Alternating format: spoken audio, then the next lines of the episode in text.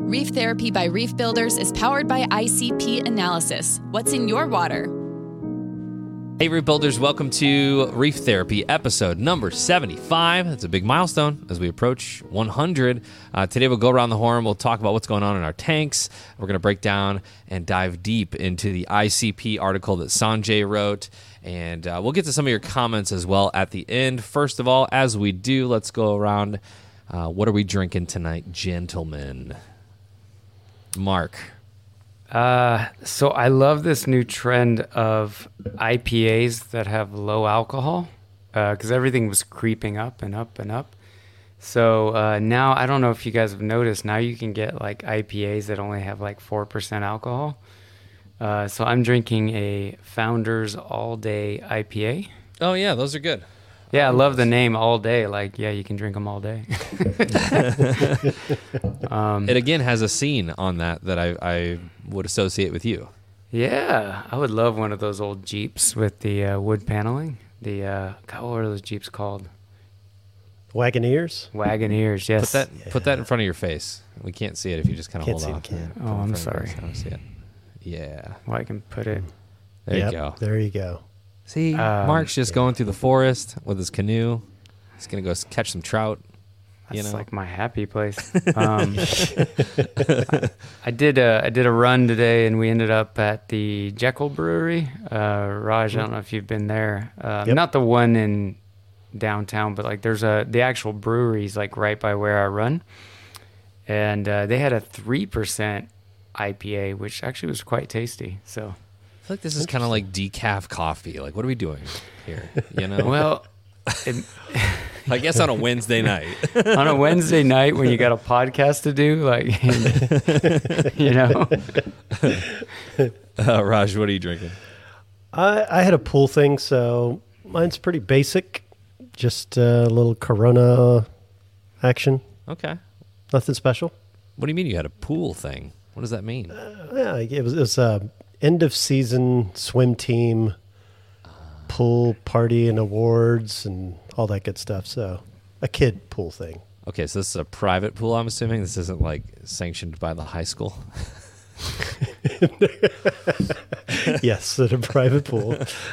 this wasn't a high school event. It was uh, just like a thing that the coaches do for the kids, type of thing. Nice. That's cool. Yeah. Is it still the same? Because I never, I never competed in swimming. But would you want to just swim as your party, even though that's what you do competitively? Like, let's wrap the year with swimming. Well, they did. They all jumped in the pool and they were just having a good time. But they weren't yeah. swimming, right? They were just in the pool, kind of bouncing around and hanging out. I mean, that. But they weren't competing. Like they weren't doing laps or anything like that. Yeah. But I have seen them do that, where they'll do personal challenges because they start talking smack and be like, "Man, I could totally beat you in that," and then they start racing. And but yeah, yeah, I, I bailed early, so I don't know if they got to that part yet. My favorite thing to do was have somebody toss a, a football to you uh, as you're off going mm-hmm. off the diving board and you know yep. making that that uh, that catch in the air. That's always fun. Uh, I'm fighting something right now, so I have water tonight. Wow. I don't know. I was down hard yesterday. I don't know what. It's just like a runny nose and like head thing, and I just feel depleted energy wise. Um, I'm coming out of it now. I had a good nap this afternoon, but man, I don't know what what's going on. summer being naps. being sick in the summer is not okay. It should not be permitted. Aren't anybody. you aren't you moving a bunch of corals around? Like, did you get some palitox in there or something? I know you like your zoas. no, no, I didn't actually. Uh, it, has been probably five days since I moved the everything to the tub over here, but um, yeah, let's uh, let's get into what's going on in the tank world. Let's start with you, Raj, this week. What's going on? Oh, my, mine's not gone anywhere this Stalled. week. I've I've been traveling, mostly just being delayed and sitting at the airport or sitting in a plane on the ground while they make up excuses. But yeah, I've been MIA, so I haven't had a t- chance to really touch it. Can you talk about where you were at at all? Yeah, yeah, top sure. secret. No, no. Went up to uh, went to New York. Went um, to Andrew Sandler's, He's got the 17,000 gallon reef that pretty much everybody in the hobby, hobby should know by now. Um, but there's some, you know, he's having gas issues. Fish with Popeye and things like that, and so I went up there to uh, to diagnose what the problem was, take a look at the overall system, and see what needs to be done, um, at, at what timeline and how, and really how bad the problem is, and just come up with a game plan. So that it was a quick visit up there. Okay. And Is it, now- fr- from your perspective, what's something that surprised you about it? Because I know that we, you know, we've seen it all on video. I've never been there. Uh, Mark, you've never been there, right? Nope. So what, what's something that surprised you when you first showed up? This visit or first ever? Uh, just in general, just, yeah, maybe first ever because that would be, you know, the guideline, I guess. Yeah, I mean, when I first, and this was a very, very long time ago, um, back before there was any coral in there, not very many fish. And what surprised me was just the way a lot of it was set up, um, some of the equipment choices, uh, some of the pump choices, just the overall plan. Um, it it was a hobby system that it was scaled up, and we, we've talked about this a bunch recently. But you can't just scale up; it's going to end poorly. So, you know, just just with your turnover rate on your regular, let's say 150, 200 gallon tank, you, you're going to have a higher rate of flow through your sump. So what what do most people go for these days? Five to ten x, right? Something in that range. Yeah. Well, if you try to do that with a seventeen thousand gallon system, you are going to be moving a ton of water through your filtration, and it's going to be very loud. It's going to take a lot of pump, and it doesn't matter how quiet the pump is. The water itself is going to make a lot of noise, and your life support equipment isn't going to have enough time to do what it needs to do. So, just looking at the different things like that um, was surprising. And, and some of the equipment that was up there, I was surprised to see, just because those companies had been out of business for so many years by that time. Um, it was just kind of a shock. Um, but this time, it had been a, it had been a while because we, we we've done uh, work up there over the years now. You know, changing out certain life support components to get get the water quality there for the fish to be for the fish to live. Uh, then taking corrective actions for corals to thrive, and now corals are thriving. So it's just you know taking those steps one at a time to kind of tackle whatever issues are coming up or what the next phase that he wants to tackle. Um, so this time. Uh, this time, what surprised me was all the different lighting uh, regimens that he's got going on because he's been going through all of these light experiments to figure out what he likes, what what the color rendition, you know, looks best to him, uh, and then getting that balance between the corals and the fish. Because if you're if you're too blue in the spectrum, the fish colors don't render very well. And if you're too white, eh, people don't like the lack of pop in the in the corals. So finding that that right tweak, and he's going through halides, various different LED manufacturers, and combinations of them, and different lighting schedules just to get it all balanced out. So, I don't know if that even answered your question or not. I was thinking like, is the size, you know, of it? is that Uh, surprise? no, I'm just kidding. know, one thing that I loved that he did was he sunk the tank down so it's not floor level, right? So Yeah. the bottom of the tank is below the floor, it's below grade, uh, which is really, really cool effect. Because nobody wants to see your sand line or the bottom of the tank anyway. It's, it's a, I don't know, it's just not cool to look at. So it was really cool to see that. awesome. Yeah, that's um, I imagine lighting is the big issue with those big tanks because, uh, especially when we got out of halides and started to get into LEDs, like hearing Richard Ross talk about the California Academy of Sciences and uh, and Charles also talking about just their struggles of trying to find like an LED that can replace the punch of a halide and I don't know. I've never had a tank that big, obviously, but you know, like flow, they make you know, there's big pumps out there. Um, whether they're all, you know, ready for 24 continuous duty and salt's a different story, I guess. But I just picture lighting being a major hurdle still, and then and I think we've come a long way. I think right. I mean, I had those uh, Kessil A500Xs, and to me, like those were pretty incredible. Not, I, I still think those would be too weak for Andrew's tank, but I was like blown away that I could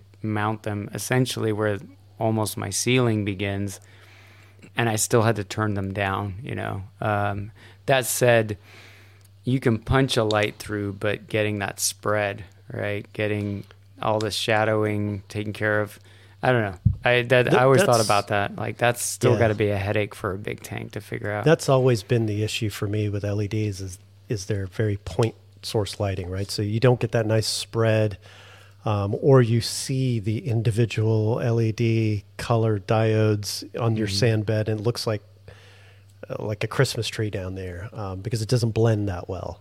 And so now there's different filters that the manufacturers are using to give that blend. So they're it's all getting there. It's all getting better. Yeah, it's just the blanket of light. It's got to be either really expensive or still tough on a large system, right? Because yeah. you know now everything's. It's funny because I wrote an article on Reef Builders a long time ago that said, look, the problem with LEDs is uh, you know, compared to halides, which were in a parabolic reflector or T5s, uh, you know, you still have to deal with shadows. And so I started to experiment with the Build My LED. I don't know if you remember that company. Oh, I remember. And just using that as a fill light. And now the industry's coming around and saying, like, it's not the intensity, it's the spread, right? And it's like, well, that's true if you're only dealing with 24 inches. If you're dealing with his tank, right, Andrew's tank, blanketing that thing with light because you still need the punch. You need the depth penetration of light that, you know, is hard to do. I mean, you can't put like, I don't think they've built like a high power Neptune sky or, you know, a G6 where it's like lots of little LEDs spread out. It's like, yeah, but those yeah. don't have the penetrating power to go deep, you know, in a tank. So right, and the way they've been getting that penetrating power is they're taking warehouse lights, just industrial yeah. fixtures, and putting some blue LEDs in there to give a better color rendition for for our purposes, and that's it. That's your big cannon or whatever they're called these days. Yeah, you'd almost just need cannons coming at every angle, almost yeah. to. Pre- mimic the sources from a parabolic reflector light coming in on and that was the sides. cool thing about those uh, those Ecoxotic cannons is that you could do that right? You yeah. position them all over the place. I remember uh, adg uh, the Sensky brothers were really good at doing that with all of their displays as they were pretty heavy with with those lights. And the first time i actually saw them in use was one of andrew's projects not andrew's projects mike's projects Gotcha. Yeah, the I, I, mean, we're all used to dealing with two, three feet, four feet sometimes. And well, how how many feet tall is that tank? Oh gosh, I don't even remember, but it's taller. You know, I'm six foot tall, so it's taller than me. Probably like eight, nine, ten, yeah. somewhere in that right. range. Yeah, yep. yeah, it's a lot of water to punch through for sure. Um, well, cool. Uh, I'm I guess look forward to the, the problem being solved at some point. Hopefully, you can you can help them with that. Yeah, um, well, you guys haven't seen it, so we should we should correct that. Oh yeah, dude, we should do a reef therapy podcast there. Brilliant. as long as I get I get to see his Personatus angels and his angel collection is just awesome. Oh yeah, there there were some pretty amazing fish in quarantine there. There you go. That's what surprised me the number of amazing fish that are currently in quarantine. Did not expect that. We'll let Mark release them into the tank when we go. Oh, be like doves. when he's doing it, we'll play the music. well, he's got that sound system. You'll have to do like a, a very touching yeah. soundtrack on that awesome sound system of his. And yeah, we could do that uh, "Take My Breath Away" song. Top Gun all of a sudden. Okay. Hell yeah. a little romance with some angelfish. Okay. Uh, Mark, what's going on magical. with you? Did, did you have a Derasa clam that you wanted to give give away? Yeah, well, I was just messaging you guys if you guys wanted it. Um, now you're put it to the larger audience. I'm like, you know? I mean, I would imagine you probably don't want to ship that thing. You'd probably want it somewhere Yeah. local, right?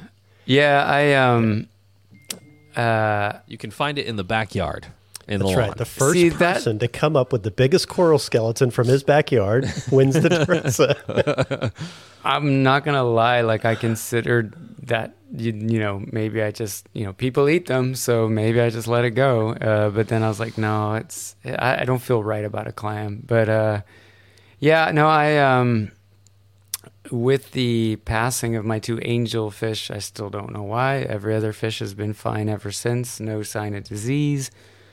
Um, I'm like, well, now I could move. You know, I think we talked about this. Some of the LPS that I have down in the basement up to the big display because there's not really any other high risk fish. But the other point is, though, is like when you get a big clam, they move around when they open and close, and they kind of shift position around and all that. You know, uh, especially if they're on your substrate and they're not attached to a rock. So I have a Derasa and then I have a Squamosa. Um, and so they're both getting decently sized and they're taking up a lot of real estate. I'm like, well, I'd, I should probably get How rid of one of your those. clam, Mark? He's, uh, I don't know, maybe 10 inches is is too Nice. uh, too Precious. big. You know, maybe maybe in my head it's 10 inches, but in real life it's, you know, things look bigger behind glass, right? Uh, anyway, Would your um, wife say it's 10 inches? Confirmed. someone someone commented like this is a frat house, and it's it's really much Raj's fault.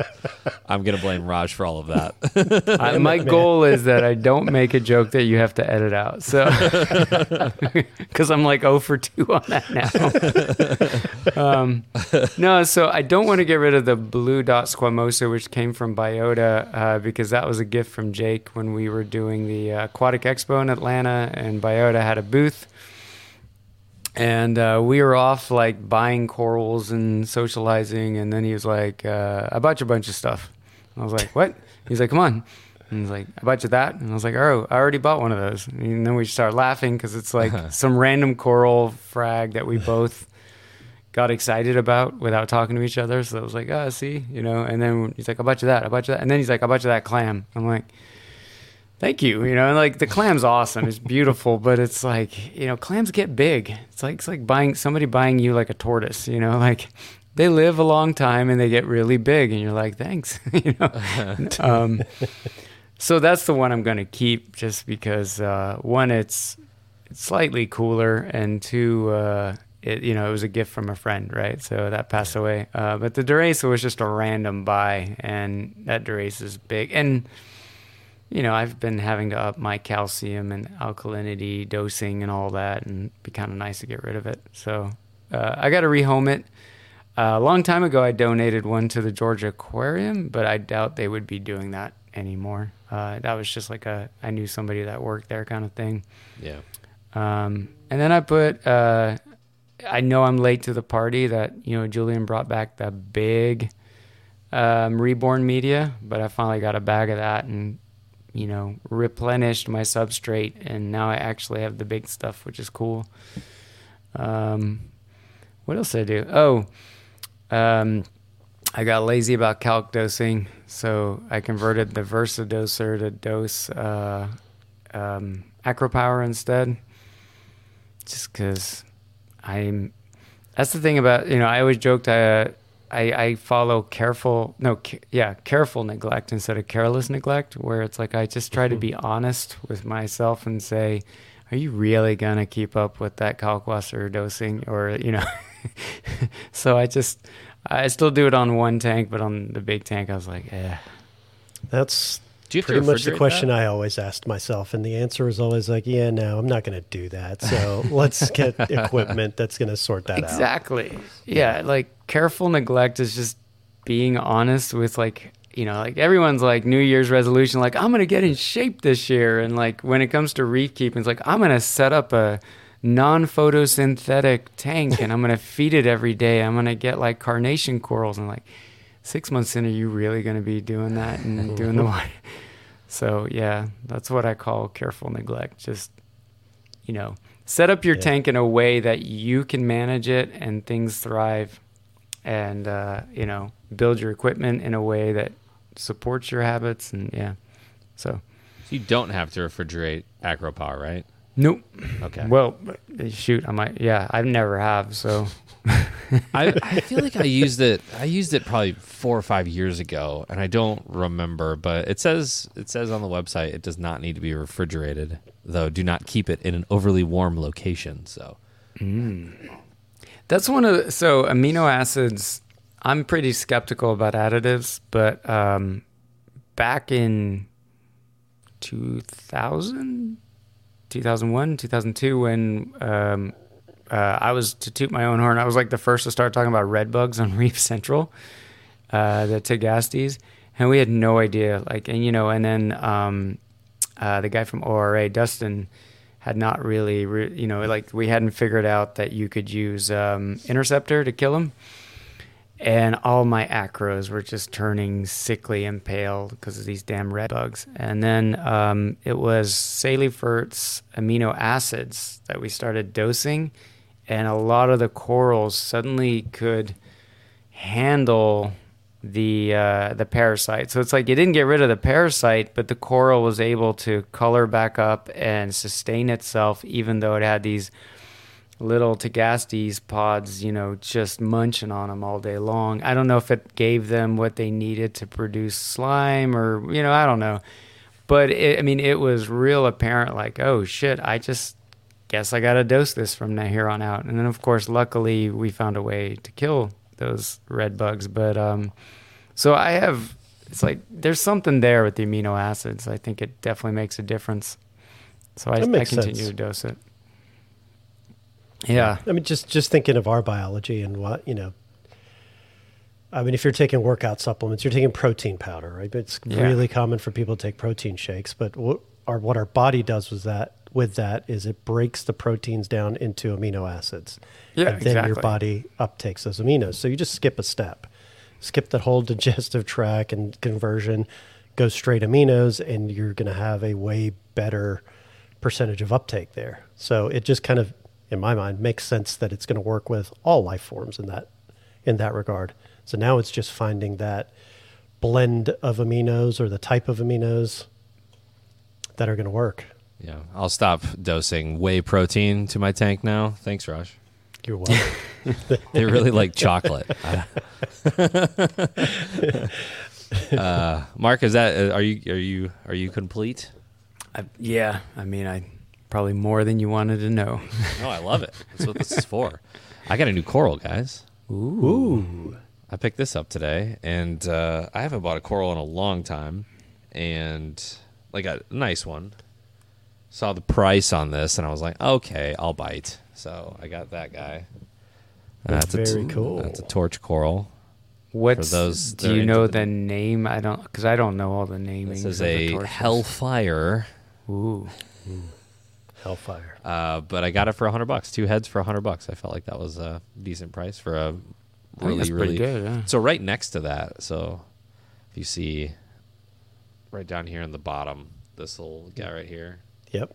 that's a uh, dragon soul, which was previously my most colorful torch, and it like pales in comparison to the color on this new one. So hopefully it keeps it. It's pretty small, like it's like it's pulled in right now, so obviously those colors are condensed, but hope it keeps it. Hope it hope it grows. A lot of those Indo corals do really well in the hobby. It's the Australia corals that oh, it's it's like they're good for six to eight months, and then then they're not good, and then they just go They- away. So They need their aminos. yeah. For those of you that keep great Australian torches, congratulations for that. Um, I bought a couple things, um, not coral. So I got this guy. Oh, Is it the squeegee? fan squeegee. I don't know, was it Than or was it Jake that first got this? Because this is in the studio. First time I saw it was Jake, but I watched your recent. Uh, no, it wasn't you guys. It was. Uh, Yeah, he did a he did an Amazon. yeah, he did Haul like best video. things to buy at Amazon. Yeah, Yeah. that's where I saw it. Yeah, so I've used it a couple times. It's okay. Um, it's a, if if anything gets on the squeegee part, like uh, for instance, I just used it on the uh, sliding glass door that we have upstairs to the backyard, and there's like a dog hair on the top of the squeege part, and you can see that line go all the way across. And I was like, well, it defeats the purpose of this. So, but uh, I also got this guy too, a label maker. Nice. Nice. So this also from Than's inspiration, but the one that he has is like two hundred and fifty dollars and comes with a Pelican case. And I was like, yeah, I don't think I need all that. and then uh, update on the tank: the Red Sea 625 G2 is going up on the stand on Friday of this week. And I've got a buddy coming over, and he's going to bring over the family. We're going to have dinner and all that kind of stuff. And literally, it's it, it's all ten feet of a lift here to put it up on the stand.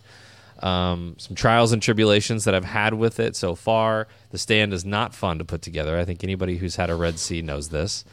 Anything that comes flat, man, I just I cower in fear. I don't know how many like of, of my daughter's toys and my son's toys over the years. It's like a castle, or it's very three dimensional, like kitchen or something, and it comes in a box this big and it's flat. And I'm like, oh, And you have to assemble it after the kids go to bed on Christmas Yeah. Eve Oh, when you're worst. ready to fall asleep yourself. dude you nailed that that Yep. picture um, and then uh, we're actually gonna i think i'm gonna put it on a different wall than i originally anticipated. So once i got all of the tanks out of this room that I was, i'm going to take out uh, it just doesn't make sense. So behind me is this i don't know if you can see this like countertop and then so the tank would go here but you wouldn't these the drawers all the way in the end would not be functional. And so if that's the only tank behind me it would look like I'm a crazy person to just stick that in front of a counter for a, a camera angle. So I'm just gonna have to switch up my angle a little bit, and we're gonna put it up on the blank wall where the frag tank was. So, um, but yeah, I'm still living that tub life. You're, you're talking to a guy who has no reef, has never had aquarium related content in the background. So- and people have called that out so many times. So I think I think you're uh, you're winning. Yeah, you'll be fine.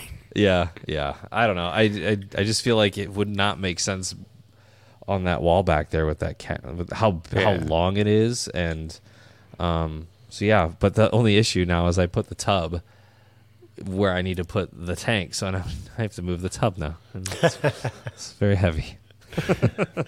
uh, but I'll be employing my friend for that move as well. But I'm excited to get this thing up. I'm going to leak test it this weekend, and you know, throw some water in there and give it 24 hours and just you know see what's up and level it out. I've heard that takes forever, so Are you uh what lighting are you going with it? Is it like the full Red Sea spec, like Red Sea lights and all that? Yep, the Red Nice. Sea 160s. I think I Yeah. got three of those, so it's it's a little overkill, but I think it will allow me the versatility to pretty much grow whatever in there. Um, I have the reef mat. I have a skimmer from Red Sea. The Wow. That doubling up might be a little overkill. I don't know if I'll have if I'll run the skimmer all the time or I don't know. We'll see how the nutrient you know game plays out a year from now. Obviously, it's hard to kind of calculate that now, but I feel like a skimmer and a reef mat might be a little much, but we'll see. Um, yeah, Are you so- going to use the refugium component in the sump or? I don't know. I the this tank that I had, the frag tank, I can kind of show you that. Um, so that that sump, you see that giant refugium on it. Mhm. I mean, that refugium is probably 30, 35 gallons. It's substantial for you know a forty-five gallon tank, uh, and it just got messy. It just got so messy. If I do anything, it'll probably be like something some macro algae of some sort, but I don't know. I Have you, just seen start, the ones with the like the spinning ball of macro? Yeah, Jake had that for a little bit. Yeah, Jake had that. Yeah, that's always been fascinating to me. yeah. I know that I wouldn't maintain it properly, so it would get dirty. so I never did it, The- but I always the- wanted to. The sump that they have at Top Shelf Aquatics that has all the Dragon's Breath Yes. macro in there, that's that's pretty sweet. And they, You know, they light it up with some blues down there to to showcase Yeah. it a little bit. But that that stuff tumbling around is fun.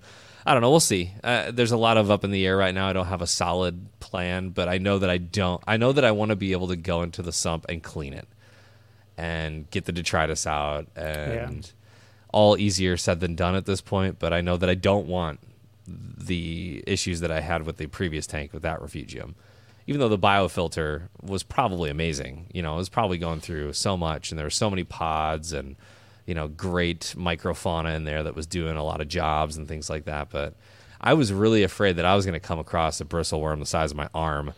I got to be honest, as I was like scraping that out, I was like, I'm gonna I'm gonna come across something I don't want to see because there's you know I had a lot of the uh, marine pure blocks that had just been kind of stacked up in the back corner, and you know they get all up in that and underneath it and around it, and I knew once I took that out there was going to be something that scared me, and there was.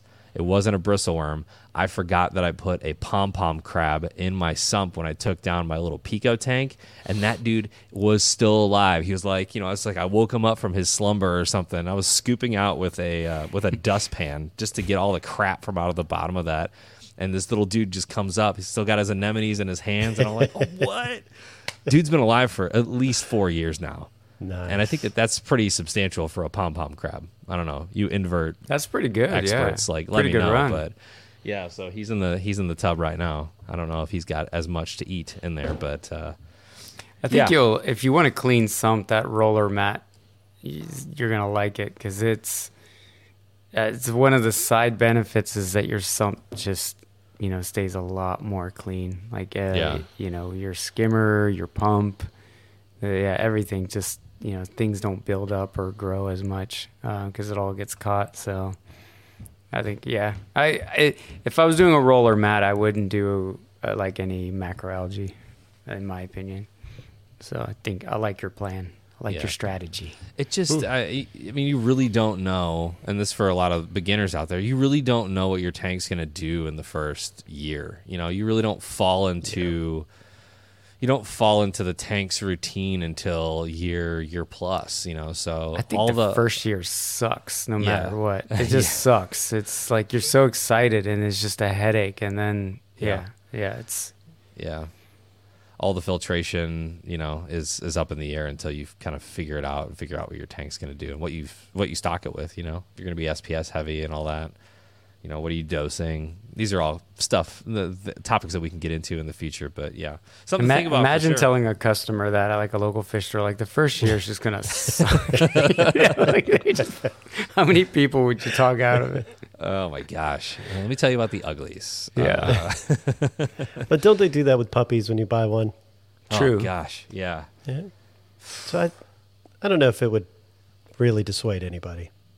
It's a good Plus- analogy, right? I would think so.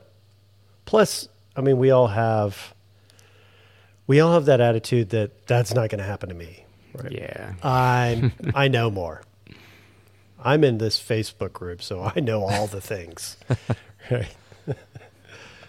don't let me get out of this facebook group because i will also tell you all the things outside of this facebook group as well in another facebook group In another one. um, we did we had a guy that commented because I, I posted up like what's your favorite anemone and he said that nobody calls it ritteri anymore What do they call it? but he, he didn't say what they call it now so maybe if he's listening he'll he'll let us know but um, our Jeremy, one of our lead writer, had said, "Well, it comes in on all the on the import sheets like that still. So professionally, it's called that still as well."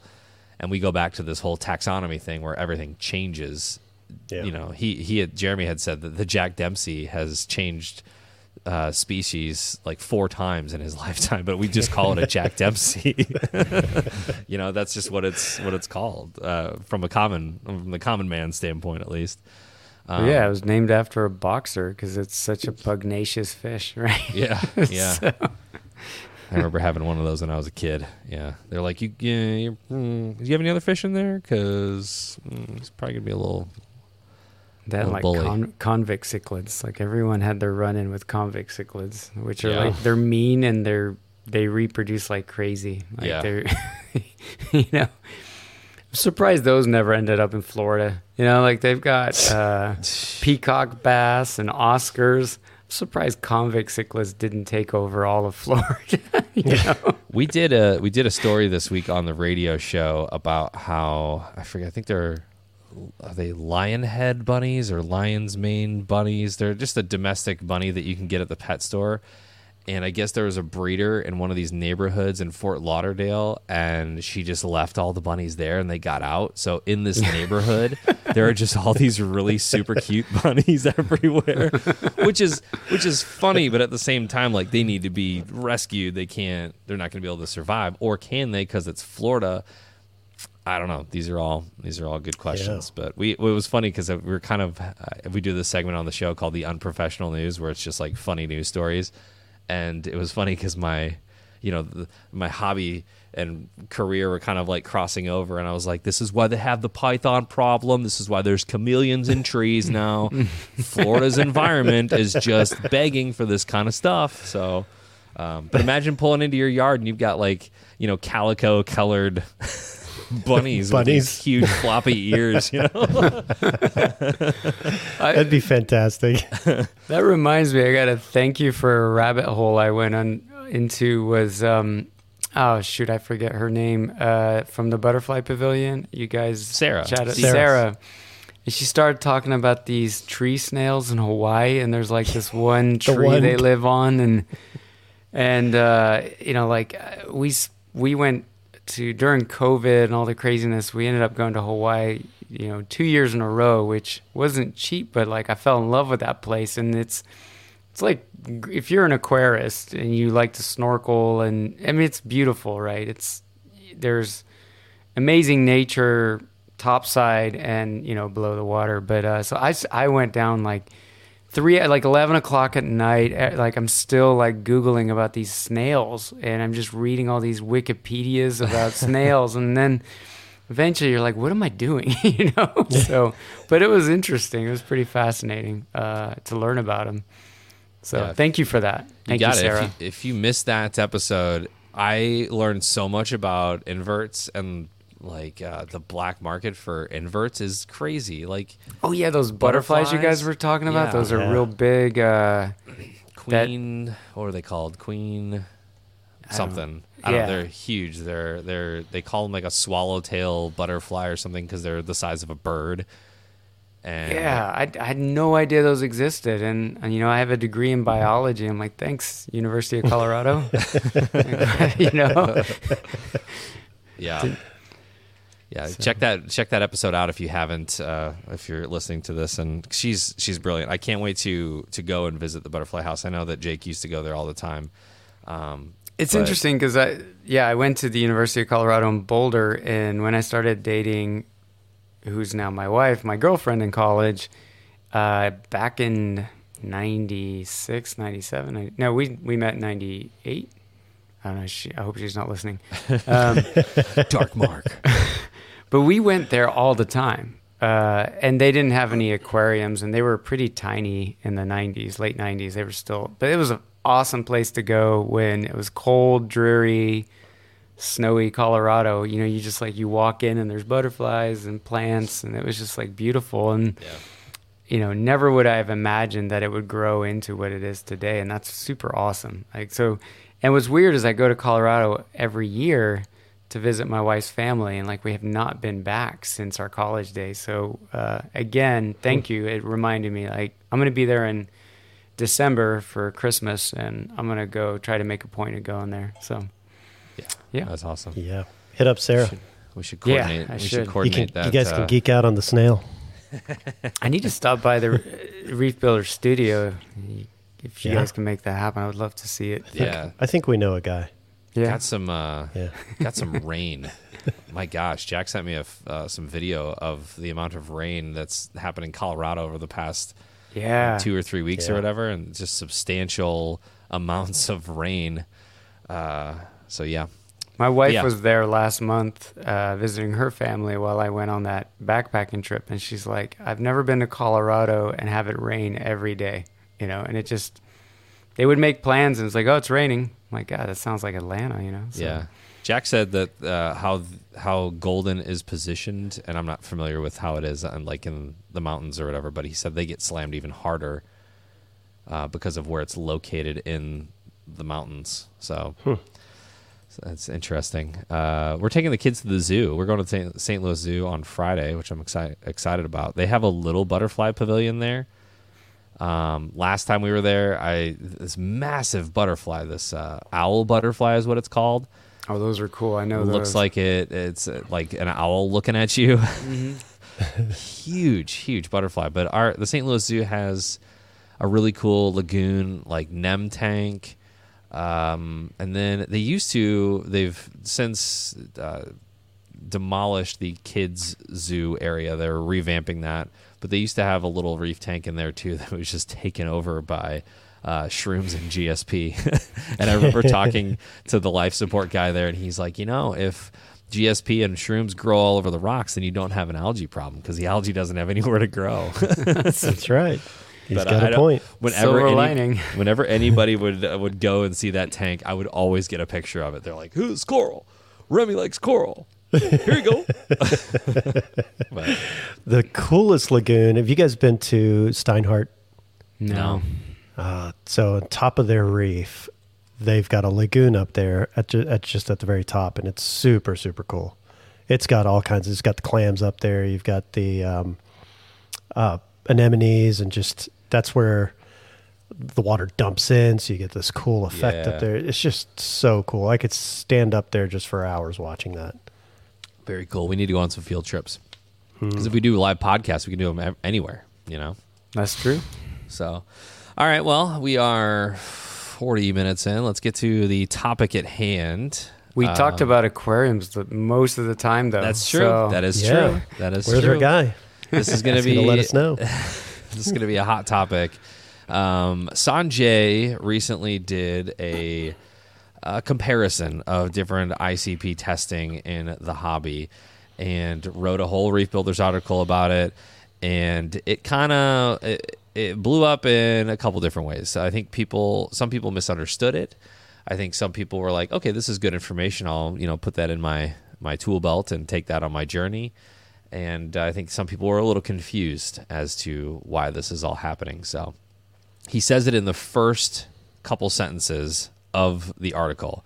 The intent of this article is to compare various ICP methods with respect to several criteria as listed below samples needed, cost and speed of results, presentation of results, and comparison of results.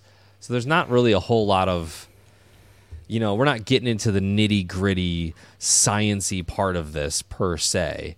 It's more of a, a broad overview of the tests that he had in his inventory at the time and what that process would be like for an average hobbyist.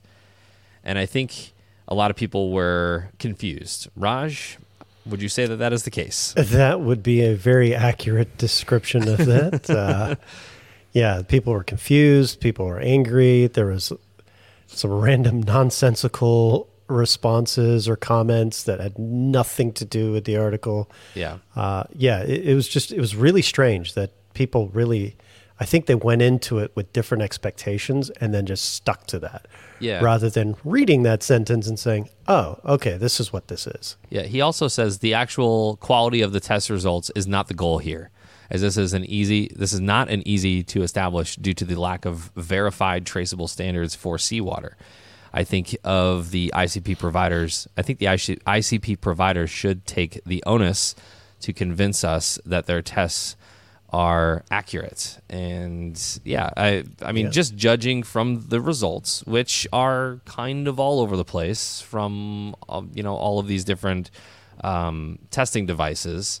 That's probably a good thing to do here. Um, one person suggested that you test it against you know laboratory um, laboratory results, not just these machines that would do that. Uh, and I don't know. I, I guess I, uh, let's start this conversation by what what do you guys feel ICP testing is doing for the hobby, whether good or bad? So I will say what I I'll say two things. One is um, I didn't read all the negative comments, uh, so I don't know what you know what they were getting angry about. But I'll postulate that some of them were probably angry about the massive discrepancies sometimes. Um, and I guess I will try to empathize a little bit with them only because there is the way ICP sometimes is I don't want to say marketed, but the way that hobbyists see an ICP test is like that, you know, it's this big fancy machine that, you know, converts your water into a gas and then uses, um, I don't, I'm not going to even try to explain, you know, a mass spectrometry and all, I even said that wrong, but the idea being that like I'm going to get the source of truth and my little hobbyist grade test kit yes. is inconsistent. So I think there's this just general, uh, maybe a misconception too, but uh, that that we've all just sort of thought of ICP as this golden standard for you know that like hey, if it says your phosphate's this, this is what your phosphate is. Now that said. Richard did a, uh, an article about it a long time ago and kind of highlighted some of the differences. There's different ways that these tests are done. There's different calibrations. Things happen to the water in transit. So when the yeah. water gets tested makes a difference. So I think for anybody that was really paying attention, they probably already ruled that idea out. But I do I imagine there's a lot of hobbyists that thought, "Hey, I'm paying 40, 50 dollars to get very accurate data, right?" So I can sort of empathize whereas maybe some people felt angry about that because I think I, couldn't pull up all the marketing right now in front of me and review it, but I, I, my gut feeling is that's sort of how it was presented to us and marketed to us, right? Um, I had paid attention to what you know Rich had said a long time ago, and you know I had some good discussions with Jake about it. For me, ICP testing was not for me to dial in the tiny trace elements or uh, the they're not even called trace elements at some point but like you know people are talking about vanadium and this and that. I i never went down that path right yeah. of little drops of this and that. Um, but where it has come in really handy is when something is wrong and i don't know what is wrong. Because um, even if the value of this icp's test says it's i don't know 20 parts per billion and this one says it's 40 bad things should usually be zero.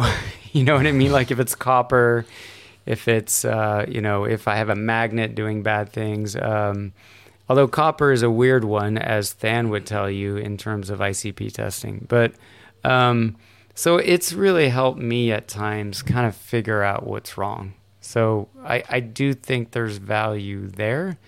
Um, I think it does warrant a larger discussion. Like if you're doing these micro doses of these tiny little things that are bare, like in the parts per billion in natural seawater, and then you're relying on an ICP test to dial that dosing in. There's there's definitely a spirited discussion to be had there, but that discussion doesn't just land on ICP. It's also like, well, what are those elements actually doing, and are you, you know, is there a bit of a confirmation bias that you think it's helping or you know does a core really care if something that's in the parts per billion is at this level or that level? That, that's just my take on it. I don't yeah. Uh, we did see we saw the moonshiners method in full force with jeff's tank. I don't know if you saw that video. Yeah and his tanks were beautiful so i'm yeah. not trying to you know i i mean it, the hobby is a spirited discussion where we all you know are passionate about things and I may not disagree with that type of dosing mechanism, but or dosing methodology. That said, his tanks are beautiful, and I'm not going to go sit here and say, like, it, maybe there is something there, right? Yeah. Maybe there's some truth there. I don't know. Um, he said. He said, even, you know, pouring two liters of fluoride straight up in your tank is, I don't know, that's a little jarring to me. I, I've never done it, but uh, you know, so if you don't know what the moonshiners method is, essentially what it is, you send off a test, an ICP test, once a month. From those results, they provide you every trace element that you can, you know, that's uh, available on. I believe they use ATI. I don't know if you can use any one that you want, but um, they provide you with all those elements. Then you throw it into a calculator, and it says, okay, you need to do 15 drops of manganese, you need to do uh, 10 drops of strontium, and those are daily doses. And then you have monthly corrections that you also need to make too, and those are usually larger, like the two liters of fluoride that he need, needed to dump into his tank. So, um, I don't know. Like you said, it's it's working for him but he's also relying, and a lot of the moonshiners guys are relying on that ICP test, which you know now we've seen fluctuates from test to test. But is there something to be said about using the same test over and over again?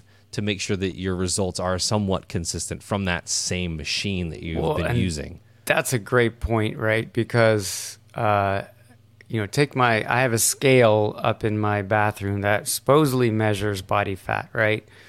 And so those times of the year where I'm motivated to try to do something about it, I uh, I use that to track. Right now, the gym has a much more fancy piece of equipment to measure my body fat percentage, but the number doesn't matter so much as much as the change in the number, right? So if my home scale says I'm at 20% body fat and I go down to 15 and the gym says I'm at 30%, I went to 25, and it's like, well, that's good. Like both are arguing that I've dropped my body fat by 5%.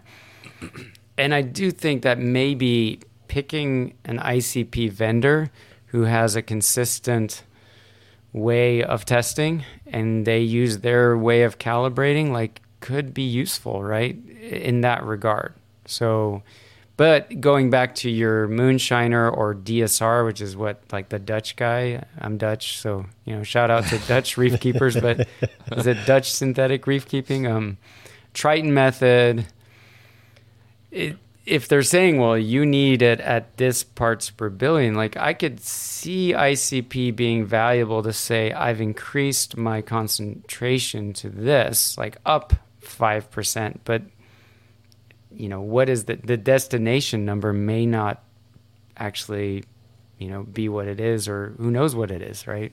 So, Right. And I think that was the point of his article wasn't to really say that. And I think what people expected him to do is show the validity of each, of the test to say, okay, this is the one company that's accurate. And that wasn't his point. right His point was that you're going to spend $30 for this test and here are my results. And you're going to spend $40 for this test and here are my results. And you're going to see that each company comes back with a different result, right? You're getting a different number. And if you have a test that is supposedly accurate to whatever degree, then they shouldn't be that there shouldn't be that much variation between them. So the point that he was really driving home is that we need for the ICP companies to provide us with more information that they should be doing independent third party certifications or testing calibrations that they can provide.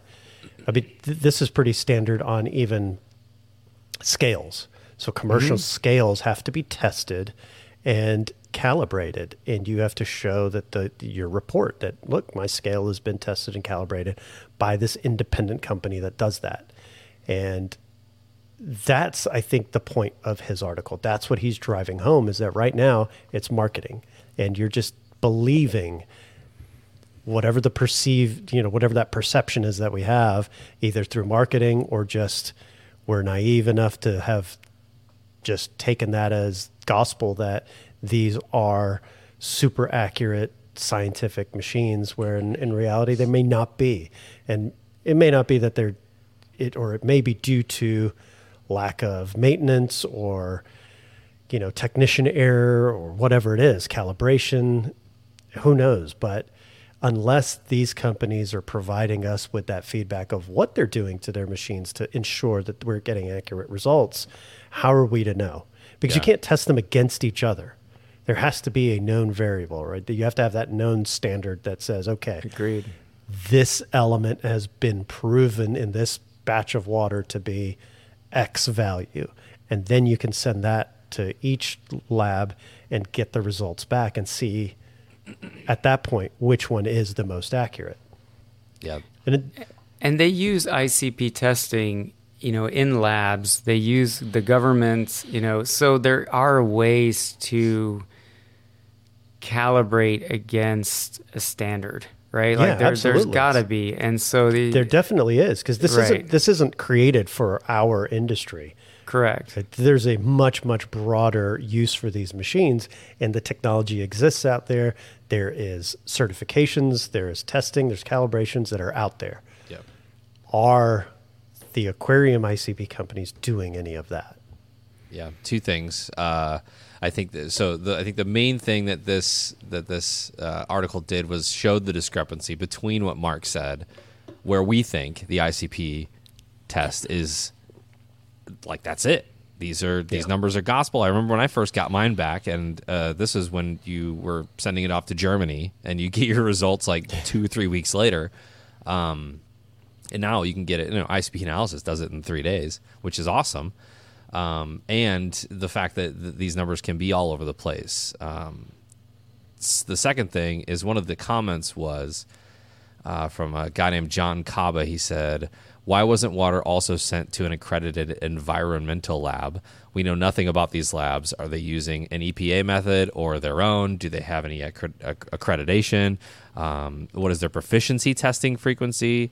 Do they even do PTs? Are they using CRMs? Those are acronyms I am not familiar with, but." Uh, but yeah, I mean, it- like, on. what's what's Yeah. the standard? You know, like Yeah. Raj said, what's the what are we what are we trying to get to? What is the gold standard? And then are these machines showing us the accurate information, and then revealing what they're doing to make that information as accurate Yeah. as possible? And he's right, except that wasn't the point of this paper.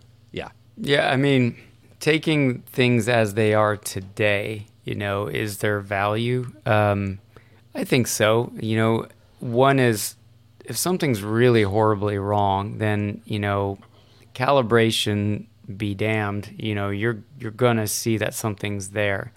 Um, I think certain things are hard to test with ICP. Uh, phosphate's a great one, and he Sanjay brought that up in the article. Um, and then I've heard people advocate. Uh, I, I don't know if it was Reef Labs and Chris Meckley, but when your tank is jamming and everything's thriving, and go if you have your favorite ICP vendor, you know I could see there being value of taking a baseline, and the numbers don't really matter. It's just if that person, if that company has a consistent method of calibrating their machines, of testing the water, if there's consistency on their side, similar to the difference between the body fat scales, you can set a baseline with that vendor of ICP that says, these are the this is what your test tells me when my tank is thriving. So when things go bad, I will get a test from you or just, you know, I'll do a quarterly test with you and if something starts to get out of whack, then again, it's the net change that I care about, right? Because I know I know things were great when things were at this number, and you might tell me your report might tell me that my uh, my nickel is too high, or you know whatever, and I'm just going to ignore your advice on that. Oh, you should dose this and that, and I'm just going to take that as my baseline, right? Assuming that if I drop five percent in body fat, the hundred dollar scale and the one at the gym are both going to tell me that there's been an equivalent net change. It's just that they are going to tell me that my body fat is a different percentage. Um, that could be a way to leverage things as the way they are.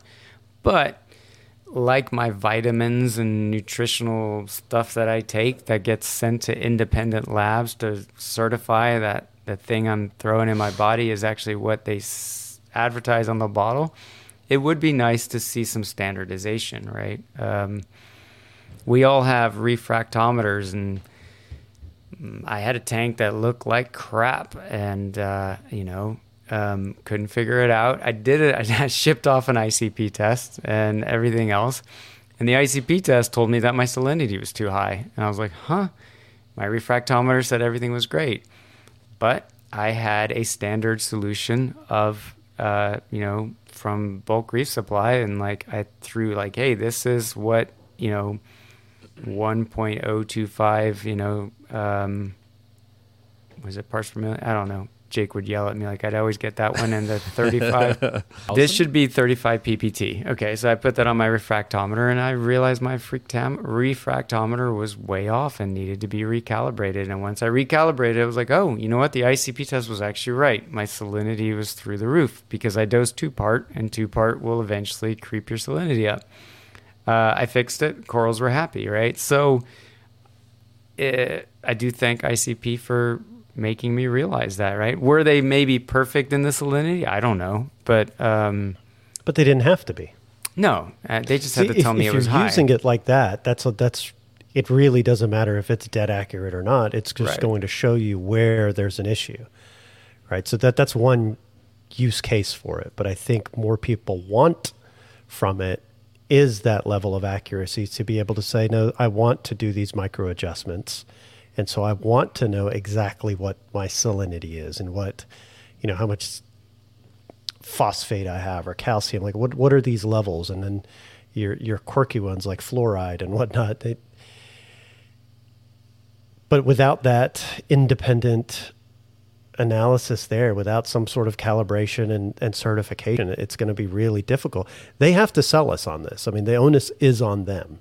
But I think I, I would be willing to pay $60, $70 if they could show a certificate that says, hey, we have been yeah, you know, oh, this is this is our third party test or you know whatever whatever that is. Because I personally am not doing I probably do an ICP test maybe two three times a year which I feel like is mm, standard unless you're doing one of the like moonshiners method or if it's just part of your practice to do that every month just to get a good gauge. But I mean I think I'd I'd pay a little bit more to know that it's it, it's uh it's been checked you know I, I think until that happens, that's when we can really start to have a serious discussion about these these really trace, you know, small trace elements and stuff, right?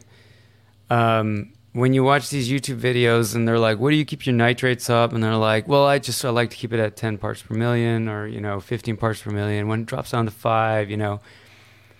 It's again, it's the net changes that I think matter, but it's like nobody can sit here and convince me that you know, oh, you have better coral coloration at this exact parts per million of nitrate because we don't know how accurate those results are, even with our own test kits, right? Uh, it goes. I think the bigger question is, is like, what does this mean about chasing numbers, right? And that's this hobby. There's a lot of hobbyists that chase numbers, and I'm a self-professed eyeball reefer. I'm like, nah, something doesn't look right, right? Like you got Yeah. those canary in the coal mine corals, like you know something's not right. I don't know what my alkalinity is half the time, but I know I'm dosing alkalinity, and there are carbonates available for my corals to absorb. Um, I don't know. I, I the the number chasing to me is almost a bigger discussion. It's like until we until we have a, a true source of truth that is verifiable, like how do you how do you argue how much vanadium or like I've, I've tinkered with manganese dosing because I love flower pots, right? Gonioporas, and I do see some benefit to dosing it, but it's it's a multi supplement that also has iron in it and stuff. And guess what? My macroalgae likes it too. And yeah but I mean, it's I, I couldn't tell you like, oh, keep it at this level. You know, this is the level. You know, it's like I don't know. Yeah. know? Well, Jeff's Amazeballs Gonis look great. I mean, those are probably the best. There you I've go. So- so, But I dose manganese, and my uh, my both my amaze balls are not amazed. They're just balls. yeah, they're just balls. I'm going to leave that one alone. I'm not even touching it. uh, there is That's one low more- hanging balls for me. There is uh, there's one comment here uh, from someone that is doing reef shiners or the moonshiners method. Uh, Rick says, "I've been doing reef moonshiners, and many of us have seen great results in entire community now. Now I am cautious about corrections and often dose less than what is suggest- suggested." He says, "I mostly look for trends, as Sanjay has suggested. So I think that There you that you, go. know being one of the main parts Yeah. of this article is just kind of looking at trends and being aware." And I think what Sanjay did in the bigger picture is start the conversation Exactly. of this. Exactly. Yes. right. because because they do need to be held accountable because there are a bunch of hobbyists that are sending in monthly tests and that's it's not cheap. I mean, I know this hobby isn't necessarily cheap in general, but when you're sending off 40 50 bucks a month, that's a that's a subscription, you know what I mean? That's yeah, a, but you want to know that you're getting what you're paid for. And it's not just even the test because they're paying that 30 to 50 dollars on the test. Then they're spending money on all these supplements that they're being told that they need to adjust. So it the issue is compounded.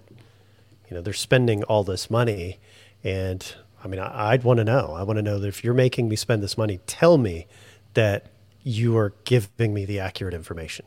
yeah. Yep. Yeah. And, Well, and I- that's that's what Sanjay does, right? He did it back in the day with halides, right? He started Yeah. testing all the bulbs, and you had all of these camps of these bulb fanatics, right? And then all of a sudden, uh, he started posting all this data, and it started the discussion, and it changed the landscape of lighting and reef keeping. So it, it did, and because he presents the data, right? He just does the work, presents the data, and says, "Here's the data. Make of it what you will." He doesn't tell you that. Th- he didn't say that this company sucked. He just said, "Here's the data. Yeah. Here's how much their test cost. This is how long it took. If that's important to you, because that's important to me. I want it back ASAP. I, but you know, maybe I'm just super impatient, but I, I don't want it to take a week, two weeks, or anything like that. The quicker I can get it back, the better. Um, pricing. If I can get an accurate test that I can get back quickly for a lower amount, well, now, now we're winning again. Yeah. Uh, So now the now the next part is accuracy. Is it certified? So if it's now certified and it's more proven to be accurate, or there's at least some level of standard there that I can sit back and, and maybe just satiate that curiosity in my mind that is saying, is there something other than marketing that's telling me that this is a good test? Well, do you guys feel complete on the ICP analysis uh, on the ICP stuff? Oh, I think it's just getting started. it is just getting started, but I, but I think for the time being, still, if you're in the ICP camp, go for it. I mean, just you're probably already doing this, but track the trends. You know, that's probably going to be your your best case scenario at this point. I love the idea of sending it off when your tank is rocking, you know, and having that as a good baseline.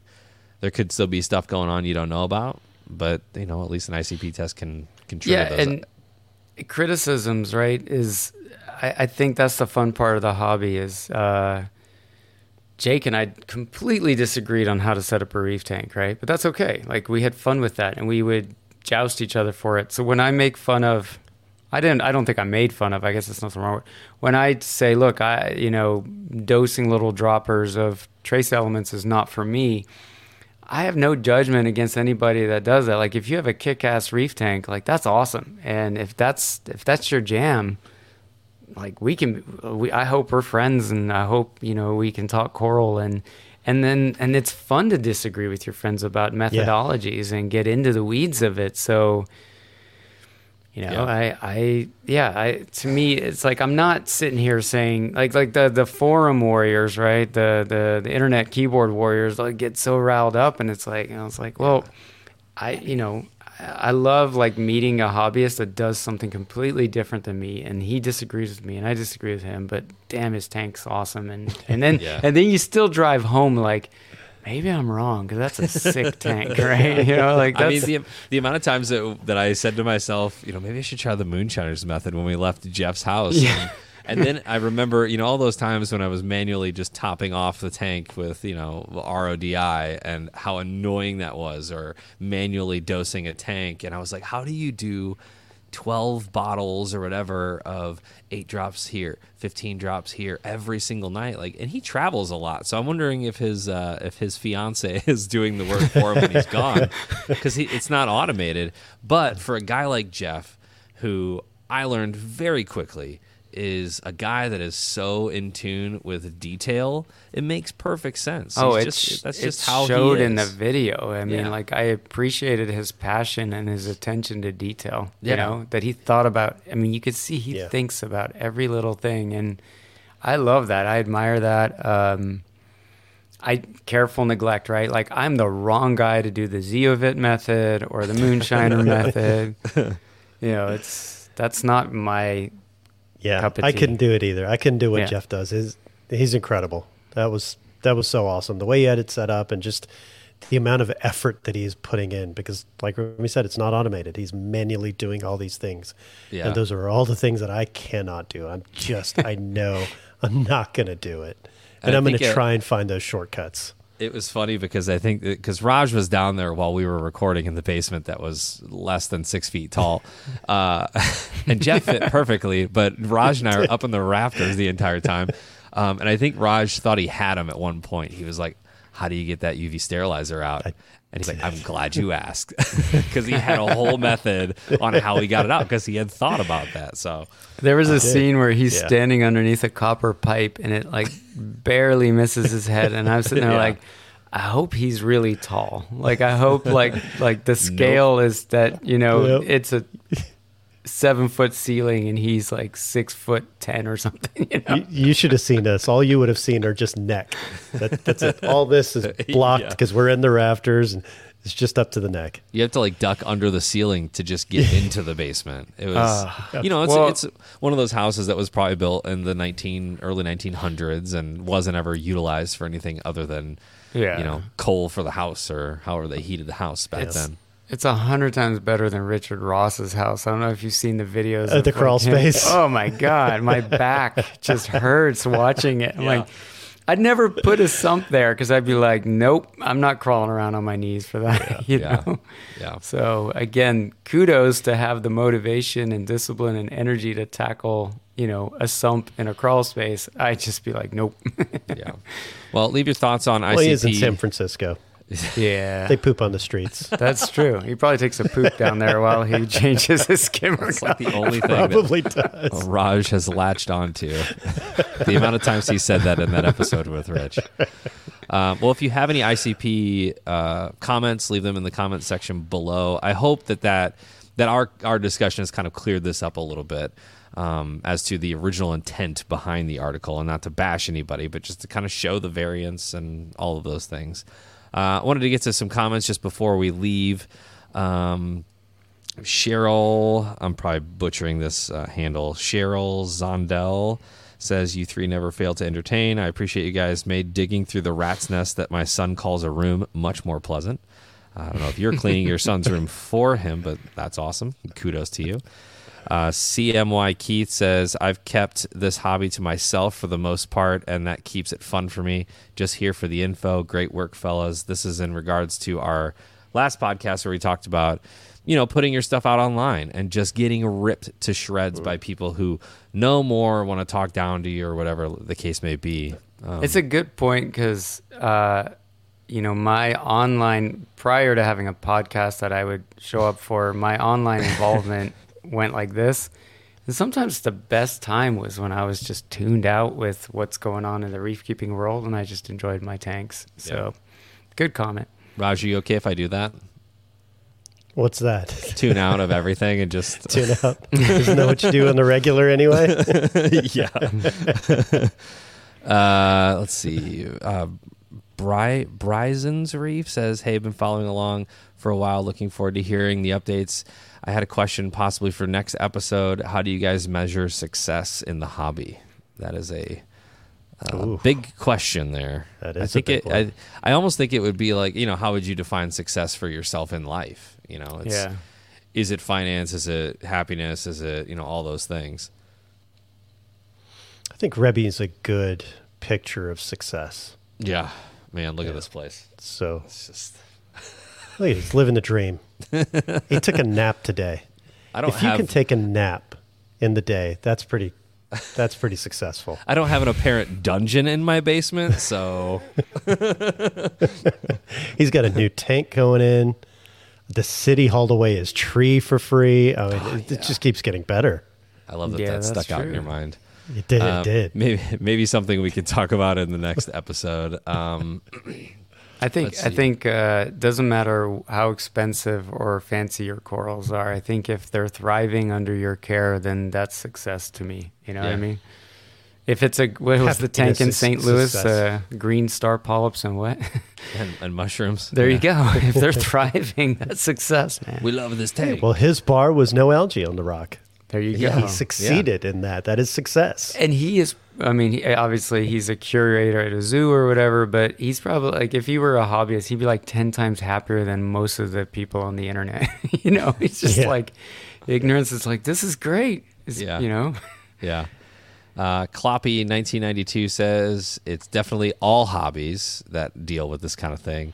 Um, like you just said, Mark said, stepping back from social media, getting uh, mindful with your aquarium, being curious and grateful is the antidote to burnout. Personal goals also help, but you can only set up so many tanks. I'm a new reefing hobbyist, and I can say that I have loved the last nine months of reefing.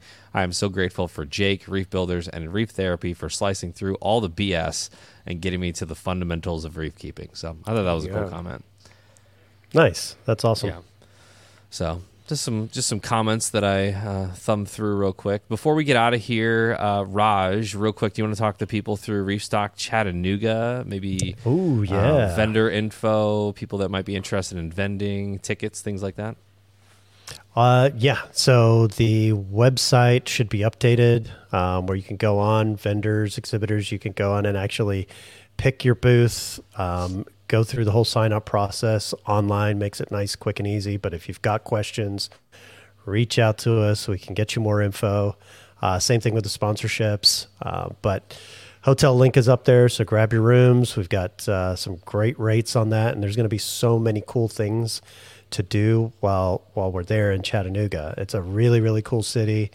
Um, we've got the Tennessee Aquarium there. There's mountains. There's hiking, so it's a good destination for to bring your family. Um, and I know I'm gonna get out there and probably organize some stuff where we go hiking and just hang out. So really looking forward to seeing everybody out there. That sounds awesome Yeah, I feel like gonna fun. it's such an underserved part of the country when it comes to big reef shows like that. So I'm really, really hoping, no offense to like the Dallases and Chicago's and Orlando's of the world, but I'm really hoping to really connect with some some reef keepers in that area. I think that's going to be a lot of fun. Yeah. So It is uh, such. I mean, I. Yeah, it's such a cool. I, I had no idea you were doing this until I saw the public announcement. So you know, I'm not like this is not talking points. Like it is such a cool city, and it's such a great aquarium, the Tennessee Aquarium. So, I, I think it'll be a lot of fun. yeah, Yeah. we're excited for sure. We're excited. So reefstock.show for all the information there. That'll get updated. I don't think tickets are on sale yet, Raj. Is that right? But they will be here in the near future. Yeah, if they're not already up, they'll be up very, very soon. Um, like tonight. soon. um, by the time this airs, it'll be up. Yeah. Okay, cool, cool, cool. Awesome. Well, uh, want to thank you for joining us tonight. As always, if you have any questions, make sure to leave those in the comment section below. If you're listening to the audio only version, hit us up on all the Reef Builders socials if you've got any questions, and we will see you in the next one. Goodbye, guys. Thanks, guys. See you.